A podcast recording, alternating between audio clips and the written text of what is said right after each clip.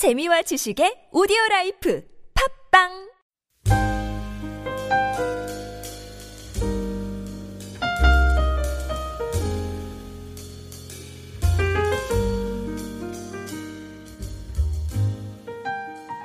오늘 시편 기자는 의로우시고 완전하신 그래서 모든 것을 판단하실 수 있는 그 재판장 되시는 하나님 앞에 자신의 결백함을 주장하고 있습니다. 그러면서 자신의 거짓되지 아니한 입술과 공평함 그리고 결심하고 입으로 범죄하지 않음을 하나님께서 알아봐 주시라고 검찰이 되시는 하나님께서 감찰해 보시라고 기도드리고 있습니다. 오늘 함께 읽으신 3절 말씀을 보시면 하나님께서 나의 마음을 시험하시고 밤에 내게 불쑥 찾아오셔서 내게서 죄를 찾아보려고 하셨는데도 제가 아무런 흠이 없지 않습니까? 라고 자신이 얼마나 떳떳한지 고백하면서 하나님께 말씀드리고 있습니다. 이 3절 말씀은요, 오늘 끝에 우리가 함께 읽은 이 15절 말씀과 연결이 되어 있습니다. 하나님께서는 재판장이시지만 오늘 이 말씀에서 시편 기자는 검찰의 역할을 하시는 그 하나님, 그 하나님을 빗대어 말씀하면서 검찰의 역할을 하는 사람이 죄를 지었다고 의심되는 사람의 죄를 찾으려고 밤에 깊게 잠을 자고 있고 아무런 준비나 대비를 하지 않고 있는 그 피의자, 그 혐의자의 집에 경찰과 함께 찾아가서 문을 두드려서 깨우는 것입니다. 여러분 생각해 보십시오. 가장 깊이 잠들어 있을 그 새벽 2시나 3시쯤에 경찰들이 집에 들이닥치면 어떻겠습니까? 아무런 잘못이 없는 사람도 그렇게 갑자기 자기 집을 수색하겠다고 찾아오게 되면 이게 무슨 일인가? 내가 무슨 죄를 지었나? 불안해하면서 떨 것입니다. 중국에서도 이 선교지에 있어 보면 중국에서는 경찰이 공안이라고 하는데 이 공안들이 죄인이라고 의심되는 사람의 집을 꼭 새벽에 사람들이 깊이 잠든 시간에 찾아갑니다. 그 죄인, 죄인이라고 생각되는 사람 집에 들어갈 때 공손하게 들어가겠습니까? 절대 그렇지 않습니다.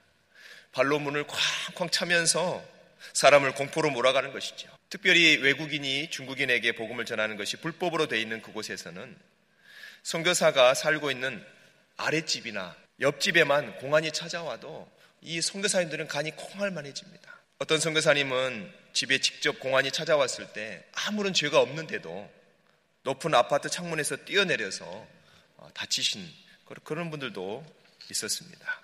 그런데 여러분 오늘 시편을 쓴 사람은 15절 말씀에 보시면 의로운 중에 주의 얼굴을 뵙겠다고 말합니다. 깊이 잠들어 있다가 누군가가 깨워서 갑자기 엄격결에 일어나도 의로우신 하나님의 얼굴을 뵙고 주님의 형상에 만족하겠습니다. 라고 노래하고 있는 것입니다. 사람이 죄를 지었으면 또 경찰이 오거나 법원에서 검사의 얼굴을 보면은 불안해하고 마음의 평안이 깨질 것입니다. 그런데 경찰이 오든지 검사의 얼굴을 대할 때도 만족하면서 마음의 평안을 잃지 않을 것이라고 떳떳하게 말할 수 있는 사람은 정말로 아무런 죄가 없고 무죄한 사람뿐일 것입니다. 오늘 이 시편을 쓴 사람은 그렇게 자다가 갑자기 깨어도 아무런 죄가 없이 주님의 형상에 만족하면서 의롭게 설 수 있습니다. 라고 고백할 수 있는 그런 사람입니다. 이 세상에 이렇게 당당한 사람이 얼마나 되겠습니까? 사절에 나온 것처럼 시편 기자는 하나님의 말씀을 철저히 따르면서 스스로 삼가에서 포악한 자의 길을 가지 않았기 때문에 그렇습니다. 5절의 말씀에 보는 것처럼 그의 걸음은 주님의 길을 굳게 지켰습니다. 5절 그 끝부분에 보면은 실족하지 아니하였다라고 기록되어 있는데 이 말은 그의 발이 악한 자의 길로 가지 않았다 이런 말씀입니다. 살다 보면 자기 욕심을 챙기고 싶을 때가 있습니다. 평안하게 살아보려는 그런 유혹이 찾아오기도 합니다.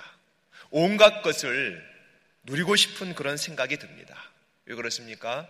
연약한 인간이기 때문에 그렇습니다. 그러나 어떤 사람이 다른 사람들에게 저 사람은 참 훌륭한 사람입니다.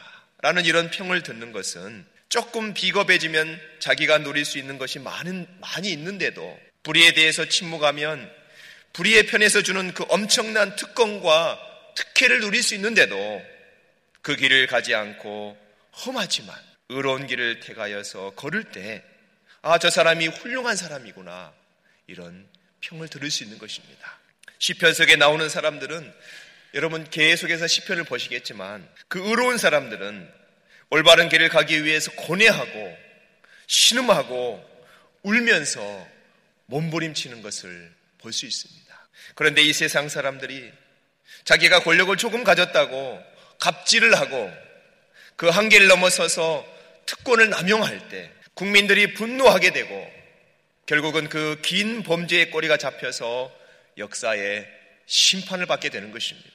오늘 14절 말씀에 나온 것처럼 그 악한 사람들은 주님의 제물로 배를 채우고 자녀로 만족하고 그들의 남은 산업을 이 세상 사람들에게 나눠드리고 환원하는 것이 아니라 그들의 어린 아이들에게 물려주려는 그런 사람들이라고 이 사람들이 악하다고 시편 기자는 고백하고 있습니다.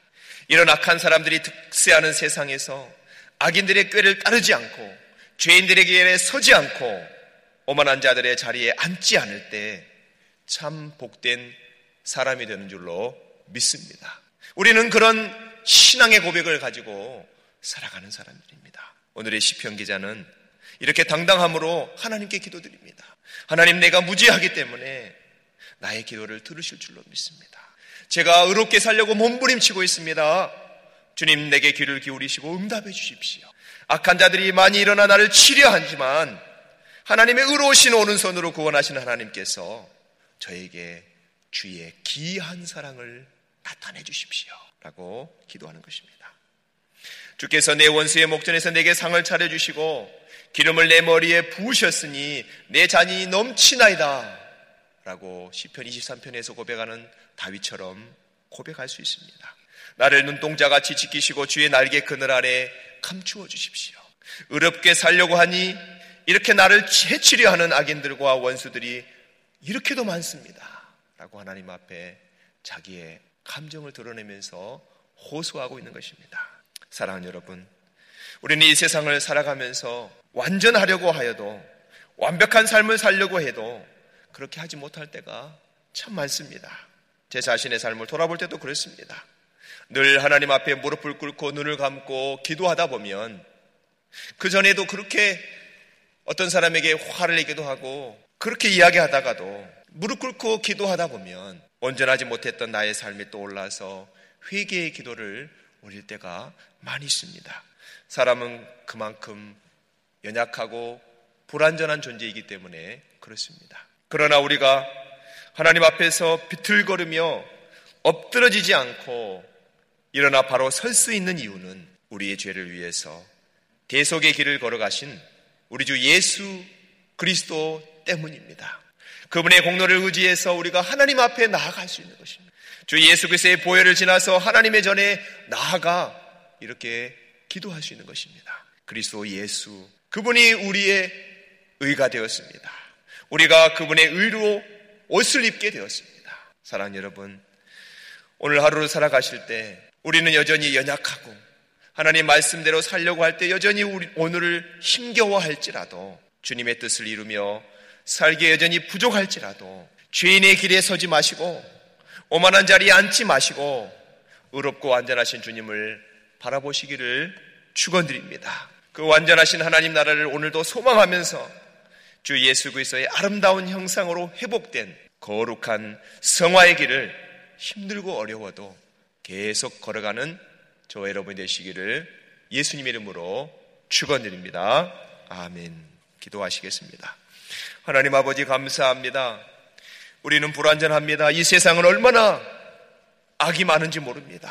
주님 그러나 우리가 소망이 있는 것은 예수 그리스도 그분이 우리의 의가 되기 때문에 우리가 그분을 닮을 수 있기 때문에 그분이 우리 안에 들어와 계시기 때문에 우리가 이 땅에서 영화의 길을 또 성화의 길을 계속 걸어갈 수 있는 줄로 믿습니다. 하나님, 이 시편 기자의 고백이 나의 고백이 되고 우리의 고백이 될 수 있도록 인도하여 주시옵소서. 이 시편 기자의 아름다운 시편을 우리에게 주신 주님을 찬양하오며 예수님의 이름으로